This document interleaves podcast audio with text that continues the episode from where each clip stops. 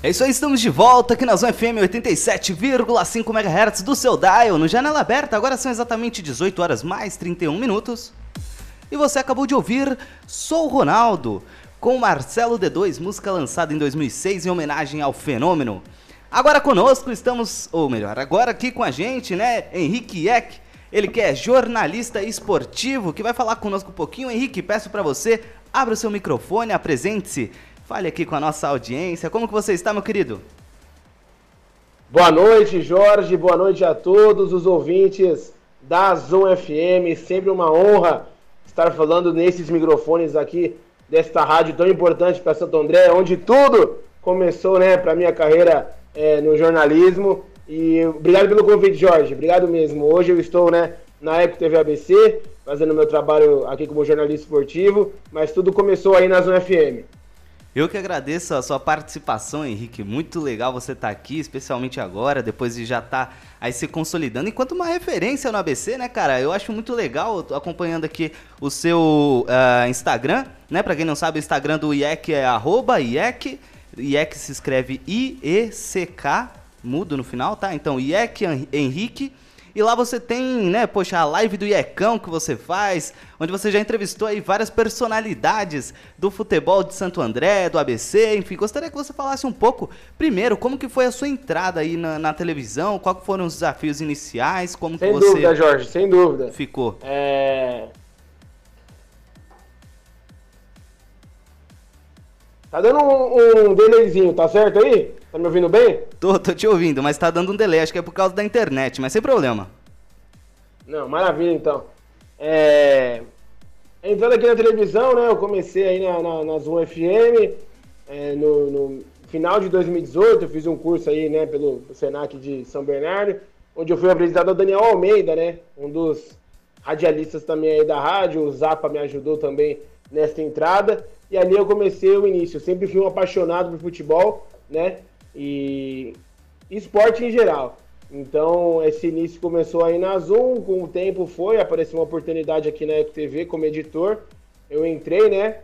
Pra apenas editar vídeos, mas não tinha alguém que falasse mesmo dos clubes, do futebol, da nossa região do Grande ABC.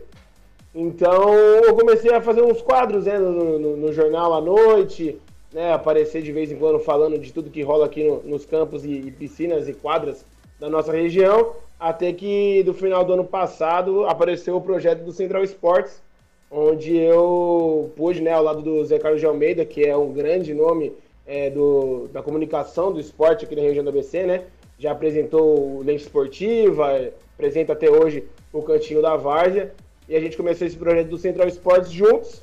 Estamos aí até hoje, né?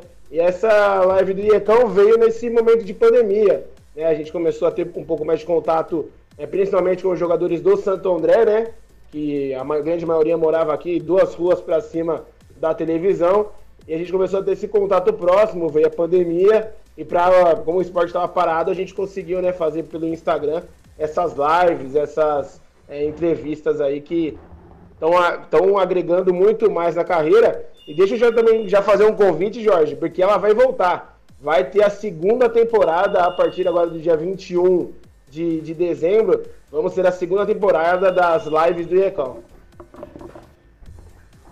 Henrique, aqui é o Gustavo falando, muito prazer em te conhecer.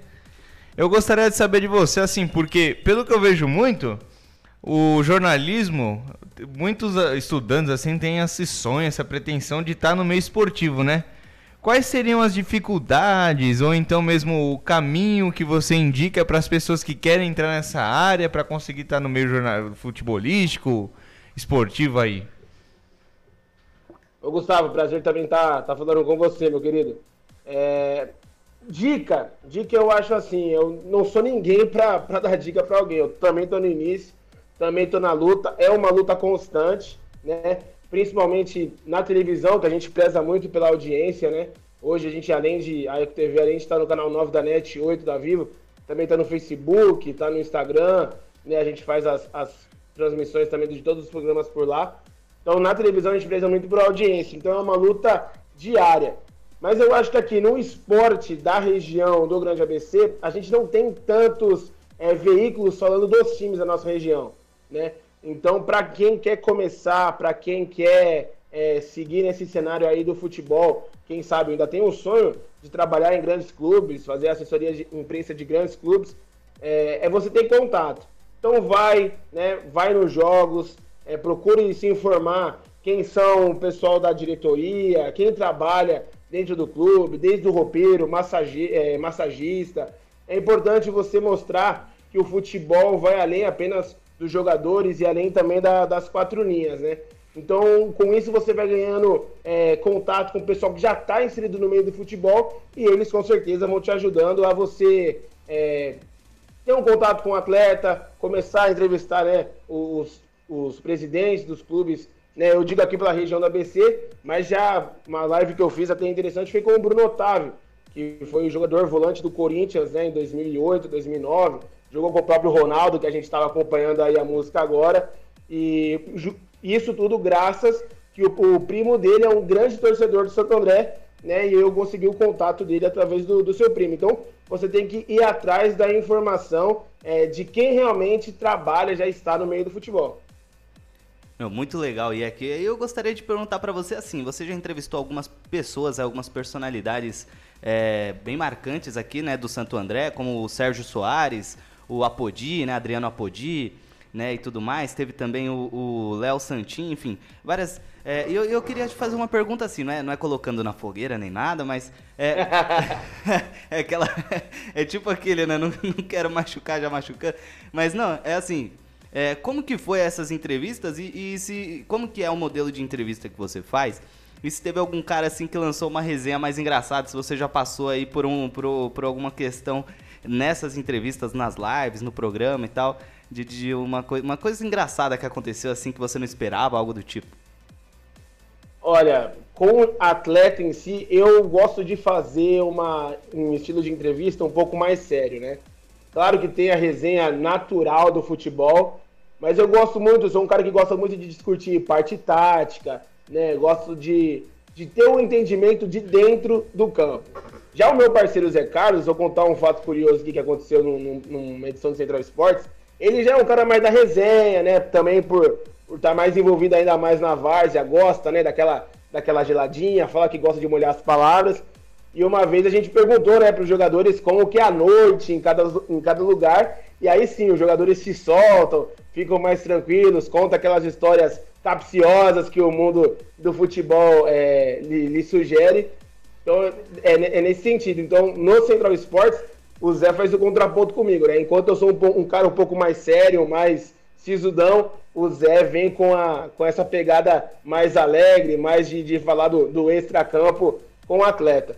Mas nas lives, é, já, já, já adiantando também, um grande, um grande papo que eu tive foi com o, com o próprio Bruno Otávio, onde a gente pôde, né, foi até hoje eu considero ele o jogador de maior renome que eu entrevistei até hoje, e saber também bastidores, né, de como é o dia a dia do Corinthians, como era o dia a dia é, com o Tevez, com o Ronaldo, que são jogadores aí que até hoje, é, até quem é criança sabe quem são, né, até quem não viu jogar sabe quem são.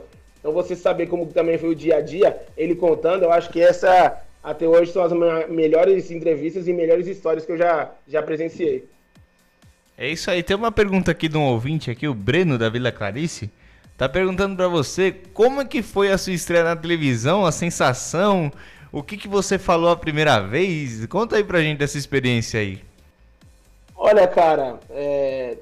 longe de mim querer passar que eu vou ser um pouco arrogante na minha fala, mas como era um sonho e eu vinha trabalhando de maneira é, bem, bem direta já na televisão, de estar dentro, né, como editor, ajudando na programação, eu vi que foi de uma maneira bem tranquila. Claro que rolou, né? Um nervosismo, porque a minha primeira aparição foi gravada. Então, se, quando eu errei, pude voltar, pude fazer. Mas a primeira vez no ao vivo, aí sim você sente que a coisa é diferente, né? O embrulho no estômago é, é maior, né? Porque antes, quando eu estreiei na Zoom, também rolou o nervosismo, mas na voz a gente consegue disfarçar. O problema é que quando tem imagem, né, o seu corpo fala. É, a gente fala que na televisão o corpo fala. Então você não pode ficar muito preso com a mão, você não sabe onde colocar a mão. Eu fiquei meio perdido no início, não vou negar. Mas eu achei que foi de uma maneira bem natural. porque eu fiquei oito meses aqui sabendo como eram os bastidores de uma televisão antes de entrar no ar ao vivo. Mas com certeza, sempre rola aquele nervosismo assim quando rola a estreia no ao vivo. Imagino. E, e, e Henrique, é, agora tem uma, uma mensagem aqui um pouco capiciosa também, você falou de capicioso, do Roberto. Vai lá, tá, vai lá. Tá acompanhando a gente aqui da Vila América. Ele perguntou assim, falou, Henrique, quando você vai se apresentar para uma garota, vai, vai flertar, aquele momento, aí você fala, sou, sou apresentador de televisão, você acha que isso tem um impacto? Você, você usa desse recurso aí? Não vou negar que, que já usei, né? É claro. Aí pergunta, é, da onde? Da FTV. Daí já dá aquela. Não, é brincadeira à parte. Já, claro, já é um argumento válido, né? Aí, aí, eu digo, ó, eu fiquei muito mais bonito depois que comecei a apresentar programa de televisão. Isso não tem como dizer. Embora a barba tá um pouco mal feita, né? Pra quem tá, tá na rádio, a barba tá um pouco mal feita, mas a, a TV te, te deixa um pouquinho mais gato, sim. É isso aí, né, cara? Bacana essa é, saber disso aí também. Vamos começar a falar aqui, ó, já estamos na rádio, temos pretensões na carreira. Aqui, ó, o Leonardo, que também é nosso apresentador aqui no programa, infelizmente não pôde vir hoje, ele mandou aqui, ó, pergunta qual jogador ele achou mais resenha. Ah, essa aí... Muito semelhante à Muito semelhante à anterior, né? Ele mandou... Não, mas resenha é assim, a, a, do Bruno Otávio ela foi a melhor história, né? Porque foi assim, eu, eu, considero a dele a melhor de todas, porque teve um momento de descontração, teve o que eu mais queria, que era um contato dentro do meu time do coração, que eu não nego, que é o Corinthians, né? Então eu considero a melhor. Mas de resenha, um cara que é, assim, puta, engraçado demais, é, foi com o Branquinho. O Branquinho jogou no Santo André neste Campeonato Paulista. Não foi live, foi um programa do Central Esportes. É, ele chegou meio retraído, meio tal, mas assim que ligou as câmeras, ele já se soltou e contou várias histórias dele, quando ele começou a carreira dele lá no Nordeste e tudo mais. E é um cara que gosta, gosta, gosta da, da, da, daquela molhar as palavras depois do jogo. É um cara bem resenha, bem resenha. Não tinha como não dar risada com todas as respostas dele. Henrique, aqui, nós aqui, nossos locutores aqui do Janela Aberta, quando a gente tá por trás assim da, dos microfones, né, conversando em casa mesmo, a gente fala que o, que o segredo do Santo André para ter um bom time é ter um branquinho no time, né? Porque sempre que tem um branquinho, o Santo André desponta, né? sempre que tem um branquinho, o Santo André vai bem. Seja no branquinho, né? A gente fala branquinho das antigas e o branquinho novo. Branquinho das antigas aquele que foi foi finalista, né? Perdeu pro Santos em 2010, ganhou a, a 2016, também estava no, no, time. E agora esse branquinho que veio e foi, né? Querendo ou não, foi o artilheiro do Santo André no, na Copa do Brasil. Então é um cara que realmente tem, tem nome de, de craque aqui pro Santo André. Espero que ele volte ano que vem para quem sabe o Santo André fazer mais um bom ano em 2021. é, aquele das antigas eu particularmente sou muito fã dele, porque, meu, ele não despontou tanto assim fora daqui. Mas quando ele vestia Sim. a camisa do Santo André, meu amigo, ele resolveu o jogo. Independente da divisão, independente do campeonato, quando ele põe a camisa do Santo André. É verdade. Bichão jogava, né, meu? É, o Leonardo esse, já. Esse é um sonho. Esse é um sonho que eu tenho de, de entrevistar ainda. Eu, né, sou corintiano, claro. Mas eu gosto de falar que o meu coração é dividido pelo Santo André. Tenho respeito, claro, por todos os times da região. Cubro todos eles. Né, também tenho um bom relacionamento com o pessoal do Mauá, do, do, do Cachorrão, do Esporte Clube São Bernardo. Mas não tem como, né? Eu moro a, a três minutos do estádio. Então, desde 2010 que eu acompanho o Ramalhão e o Branquinho, pô, tá no, no, no... Vi a imagem de quando eu era criança, né? Quem sabe o dia ainda tem reedições de entrevistar ele. O Branquinho verdadeiro, já que o, o Branquinho novo, não, eu já entrevistei, né? é isso aí. A gente também, particularmente aqui, é São Paulino, palmeirense, mas também Estamos sempre acompanhando os campeonatos de Santo André. Vamos lá, até inclusive lá no, no prédio lá do Jorge, lá assistir o Santo André lá de cima da vista privilegiada. Verdade. É verdade, a casa do Jorge tem uma bela visão do campo. É, lá é bom, cara. Melhor que o. Melhor que o. Como, como se fosse um. Como que chama? É, camarote? Um camarote, é, tem uma visão privilegiada lá em cima. É interessante. E ó, deixa eu te falar, o Leonardo mandou aqui, ó. É, o Branquinho Amor Eterno, contratem outro já, né? já pensando na temporada e Série D do ano que vem. E, e o Carlos, aqui do centro, mandou assim, ó. Você já deu rolê com algum jogador já? Não. Já dei rolê com o pessoal de comissão técnica. Né, com um atleta, com, com, com um jogador ainda não. Se não tivesse a pandemia, muito provavelmente iria rolar. A gente tava marcando uma, um, um, negocinho ali. Já encontrei jogador na balada, isso eu já encontrei, mas de dar rolê com o jogador, ainda não rolou, não. Eu, eu tô achando que ele tá querendo é proteger o jogador aí. É. Não, não, não, não, eu não vou falar que foi o jogador que eu tava marcando de dar um rolê, né? Saí já com membro de comissão técnica, né? Deu um rolê aí com, com o analista de desempenho do, do Santo André, né? O, o Fernando, mas é, com o jogador acabou não rolando, mas já encontrei. É eu não, vou, eu não posso citar o nome do jogador que eu encontrei na balada, porque a situação que eu encontrei na balada. O cara é casado, tava tranquila. Né? Fala a verdade. Não, ah, não até que na época ele estava solteiro. Mas ele, é, o time tinha acabado de perder, encontrei ele na balada. Até eu fui né, falar pra ele, pô, mano, você tá aqui e tal. É, verdade. Mas levou de boa, mas o time tava num momento difícil e eu encontrei ele lá na, na resenha. Mas é, é que assim, ó, o time, o time perdeu. Mas, mas teve algum rebote? Teve alguma repescagem? Não, não, não teve um rebote, não. Né? Nesse sentido, eu não acabei finalizando a gol no, no rebote. é, a gente vê aí, né, que às vezes não pode falar muito do nome do jogador, porque não sei se você acompanhou aí que o Ralph, que era do Corinthians, tá lá no Havaí, Sim. quase apanhou lá, no, lá na Santa Catarina, lá, né? Então, eu acho que desse caso do Ralph, até também teve dois casos aí no, no, no pessoal do Atlético Mineiro, é, ele é agravante por dois motivos, né? Além do time estar tá perdendo, é, é, claro que o jogador tem a vida dele, ele pode fazer o que quiser da vida dele, né? Ele não pode ser. O cara falar, pô, meu, você não devia estar tá aqui, você tem que jogar bola. Eu até entendo, não pode partir para agressão, né? Isso aí eu, eu sou completamente ao contrário. Mas agrava nesse momento, que é um momento de pandemia, né? Porque além do time tá. O cara já tá bravo que o time dele perdeu, pô, o cara tá em momento de pandemia, dando um rolê, podendo é, infectar outras pessoas. Então eu acho que teve dois agravantes, tanto no caso do Ralph, tanto no caso do, do, dos jogadores do Atlético Mineiro.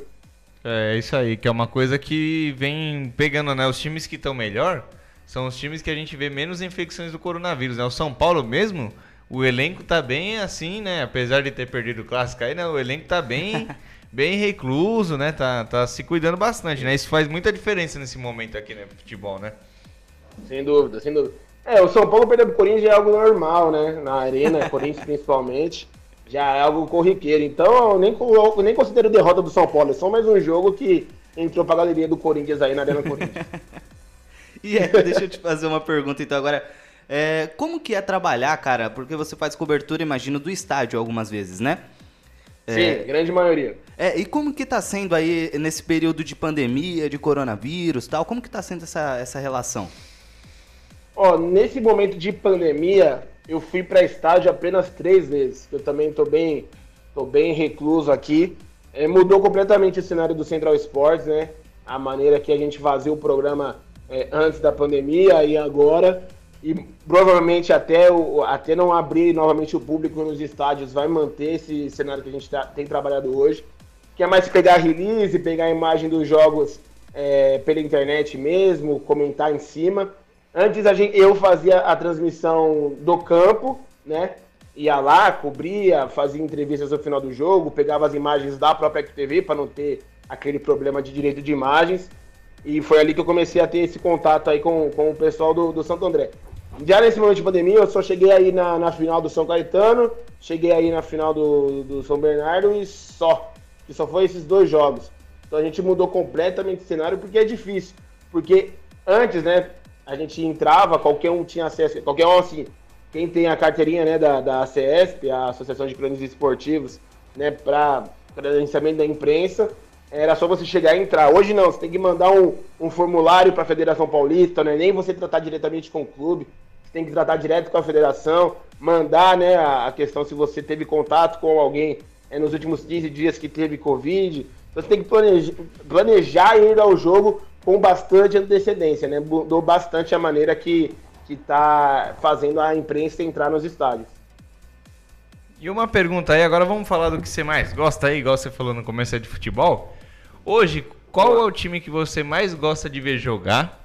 E qual é o técnico mais promissor hoje do Brasil aí para uma futura seleção brasileira aí? Olha, cara, eu sou raiz. Eu sou raiz demais. Sou corintiano, como eu já disse. Mas o Corinthians também está no momento que é difícil você gostar de ver o jogo do Corinthians. Mas eu sempre, desde pequeno, fui um cara que assistiu mais jogo de time de segunda divisão, de time de terceira divisão. Eu gosto muito de, de ver jogos assim de considerados clubes menores, né? Porque eu acho que é dali que você vai acabar revelando um grande craque. Então eu vou fazer essa pergunta em dois parâmetros. O meu parâmetro assim de time que eu gosto de ver jogar e de time que do time dos times grandes que eu estou acompanhando e estou gostando de ver jogar também. Começando com os grandes, é, não, é inegável o momento do São Paulo, né? A maneira que o Diniz é, tem propondo o jogo. É, vou esquecer até da última, da, última, da última partida, mas a maneira que ele consegue fazer uma variação tática né, no 4-4-2 para 3-5-2, sem precisar mexer, né, alterar alguma peça, ainda mais que esse ano tem com cinco substituições, eu acho que é um, uma maneira que me encanta de, de ver jogar. Dos pequenos, eu gosto muito de como o Novo Horizontino vem se portando na Série D. É né? um time aí que está invicto na Série D, é, aplicando até algumas goleadas na competição. Então é um time que, que me, me encanta os olhos na, na maneira de, de, ver jogar dos menores. E técnico, como você falou, coloca o Diniz numa prateleira, ele precisa de um título de expressão, né? Eu acho que vai, o São Paulo vai ser campeão brasileiro ainda. Eu, eu espero mesmo que, que, seja, que é um time que merece, está batendo na trave há muito tempo, mais de, de 12 anos aí sem título. Então, realmente, o São Paulo precisa voltar a ganhar, voltar a ser aquele time vitorioso que tem um, um grande peso na sua camisa. E dos técnicos aí que disputam os menores, vou até também já mandar até força para ele, que eu fiquei sabendo que ele é, pegou a Covid-19, que é o técnico Fernando Marchiori, técnico que fez Santo André do, no ano passado, subiu o time da Série A2 para a Série A1 e hoje trabalha na Portuguesa. É um técnico muito inteligente, é, tem realmente o domínio dos seus, dos seus atletas na mão. Praticamente todos os elencos dele são os mesmos atletas. Né? Ele tem confiança. O Maiquinho jogou aqui, jogou com ele no Água Santa, tá com ele na Portuguesa. Mesma coisa do Anselmo. Então, é, são jogadores aí que ele tem a confiança e ele sabe trabalhar. Sabe também a questão de, de esquema tático, varia o 4-4-2 para 4-3-3 de uma maneira que eu gosto bastante. Pena que vai eliminar o São Bernardo aí na, na Copa Paulista. Queria que essa fosse a final, mas infelizmente foi a semifinal e vai tirar o time lá na região. Mas o Marchiori também é um ótimo técnico que eu, eu espero que ele consiga um, seu, o seu espaço no cenário aí do, dos, dos clubes grandes. Você aqui que é jornalista aqui do ABC, o que, que, você poderia dizer sobre a atual fase do São Caetano aí pra gente aí, que vem passando uns vexames, apesar de ter sido aí, né, muito bem, campeão mano, paulista. campeão paulista, tudo vem passando uns vexames aí, foi eliminado precocemente da Copa da Série D, né? Por, porque o que, que levou o São Caetano a isso? Olha, cara, eu, eu não tenho um contato muito firme lá no São Caetano, né? Eu tenho amigos que, que o próprio Zé Carlos é cidade de São Caetano, ele, ele sabe mais do, do, do, que eu do que acontece lá. Mas vendo assim de um prisma é, jornalístico também, é a questão completamente financeira do clube, né? É você, você ter um, um, um patrocinador, um parceiro que de uma hora para outra é, para de, de pagar, né? Não vou entrar no mérito aí do que o pessoal fala que ah, o dinheiro, o, o patrocinador estava dando dinheiro e o presidente não estava é, fazendo com o clube andasse, estava pegando esse dinheiro e colocando no bolso. Eu não vou jogar porque eu não tenho essa informação precisa, mas é o que a grande mídia fala que o dinheiro que foi investido foi meio que surrupiado, né? Então, essa questão do, do, do São Caetano, ó, para você ver, o São Caetano começou o Campeonato Paulista da Série D com 52 jogadores em seu elenco. Para um time de Série D, independente Meu se tem patrocinador, se não tem patrocinador, é muito dinheiro. O São Caetano tinha uma folha salarial de, de, de até mais cara de muito time que está na Série A. Né? Era quase, era quase 7 milhões aí de folha salarial. Muitos jogadores que não estavam mais no clube estavam emprestados e o São Caetano ainda continuava pagando. Então é claro que uma hora a conta, a conta ia chegar. O São Caetano só foi campeão paulista porque o Galo, esse treinador do clube, foi muito homem e bateu no peito e conseguiu levar, é, mostrar para os jogadores que, independente da situação financeira, eles serem campeão paulista e abrir é, cenário para ele em outros clubes. E foi o que aconteceu. Você vê que depois que acabou o Campeonato Paulista, todo mundo foi embora jogar Série B, Série C, né, até campeonatos aí maiores da, da divisão que o São Caetano tava. Então o Galo foi muito homem, eu escutei isso mesmo até de jogadores, o próprio Luiz Daniel já fez uma live com ele e falou: a gente joga pelo Galo, porque pelo clube está numa situação completamente difícil. Rapaz, não sabia disso não. Complicado, 52 jogadores, que absurdo. 52 atletas, nenhum Nossa. clube tem isso Não, hoje, né? bancava Não, nenhum. duas temporadas. E, e- Exatamente. E, Henrique, deixa eu te perguntar, você, você que tá no meio e tal, você tem alguma ideia já? Ou, ou se tá rolando alguma conversa aí, né? Nós já estamos o quê? Em dezembro, né? Final aí, metade pro final de dezembro, daqui a pouco começa o Paulista de novo. Queria saber se você já tem alguma ideia, ou pelo menos ouviu falar de alguma coisa aí no Santo André pra essa próxima temporada. É, o Santo André até o momento já anunciou, né, dois jogadores aí. O zagueiro Rodrigo volta. O Rodrigo que foi, foi um dos zagueiros, né, ao lado do Luizão nesse campeonato. Já anunciou que vai retornar ao Santo André. Contratou também um outro lateral é, direito, Marcos, acho que é Marcos Ítalo. Agora me fugiu o nome, o, o segundo nome dele, é Marcos. Primeiro é Marcos. Lateral estava no Botafogo da, da Paraíba. Eu acho que o Santo André vai trazer bastante jogadores que estavam ali nesse cenário da Paraíba, porque o, o Edgar Montemor, né, que é, volta a ser o diretor do clube, estava trabalhando lá no Botafogo. Então é capaz de ele trazer alguns jogadores, mas eu acho que o principal para o Santo André nesse momento é oficializar o treinador. Muito se fala da, da volta do Paulo Roberto para esse ano. Ele estava na Ferroviária, foi eliminado no último final de semana é, da Série D. Acabou perdendo aí o jogo que, de uma maneira assim, não dá para entender. Um time, o time do Marcílio Dias estava com 11 jogadores apenas, um só jogador no banco por conta da Covid-19. Foi até a Araraquara e venceu a Ferroviária por 2 a 1 eliminou a equipe. Então agora precisa anunciar. A primeira coisa é um treinador. Se for o Paulo Roberto, toda a torcida do Santo André vai ficar feliz. E realmente vai ser um trabalho muito bom no Santo André neste, neste ano que vai ter a volta da equipe né, na, na- no Campeonato Brasileiro da Série D. E Henrique, última pergunta aqui pra finalizar, depois nossas considerações finais. É, Claro. é, o, o Santo André, tá, esses times menores, eles sempre fazem esse, esse esquema, né? Trazem um treinador, tem que ser um dos primeiros reforços, né? Porque aí o treinador vai ver quem que vai buscar, né? Normalmente, como você disse, eles trazem bastante jogadores que estão no seu elenco atual, né? Normalmente times menores também. E aí vai trazendo o pessoal. Você acha que pro ano que vem essa tática é viável? Ainda tendo o calendário cheio, é, no começo, no final, enfim, né? Pre- presumindo que seja cheio, né? Caso o Santo André avance nas bases da Série D. Eu creio que seja, eu creio que seja, porque assim, é, o Santo André até ano passado tinha apenas o Campeonato Paulista, ou seja, era apenas um contrato de três meses com os jogadores. Então era muito difícil, você via time assim, é, como o São Bento. Tava lá dois, e eu considerava o, o elenco do São Bento superior taticamente do que o Santo André na Série 1, porque ele tinha o Campeonato Brasileiro da Série C para disputar com independente de qual técnico seja, ainda é momento de você buscar quem o técnico tem conhecimento. Porque a Série D, ela é meio ilusória, porque é só a primeira fase que ela é realmente, como eu posso dizer, é, é turno e retorno, e depois ela é mata-mata, ou seja, o treinador tem que saber muito bem o que ele tem que, quem ele tem de peça para mudar o cenário de alguma partida.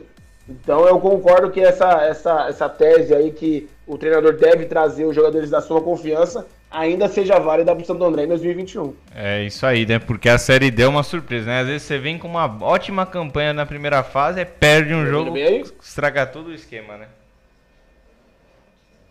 É isso aí. Gostaria de agradecer a sua presença, Henrique. Muito, muito obrigado mesmo por ter participado. Foi um bate-papo sensacional, muito gostoso, descontraído, enfim.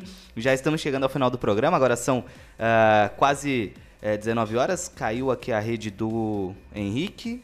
Eu pedi para ele fazer a consideração final. Vamos ver se ele volta. Enquanto isso, nós vamos agradecendo a sua É audiência isso aí. também. Agradeço aí a todos os nossos ouvintes.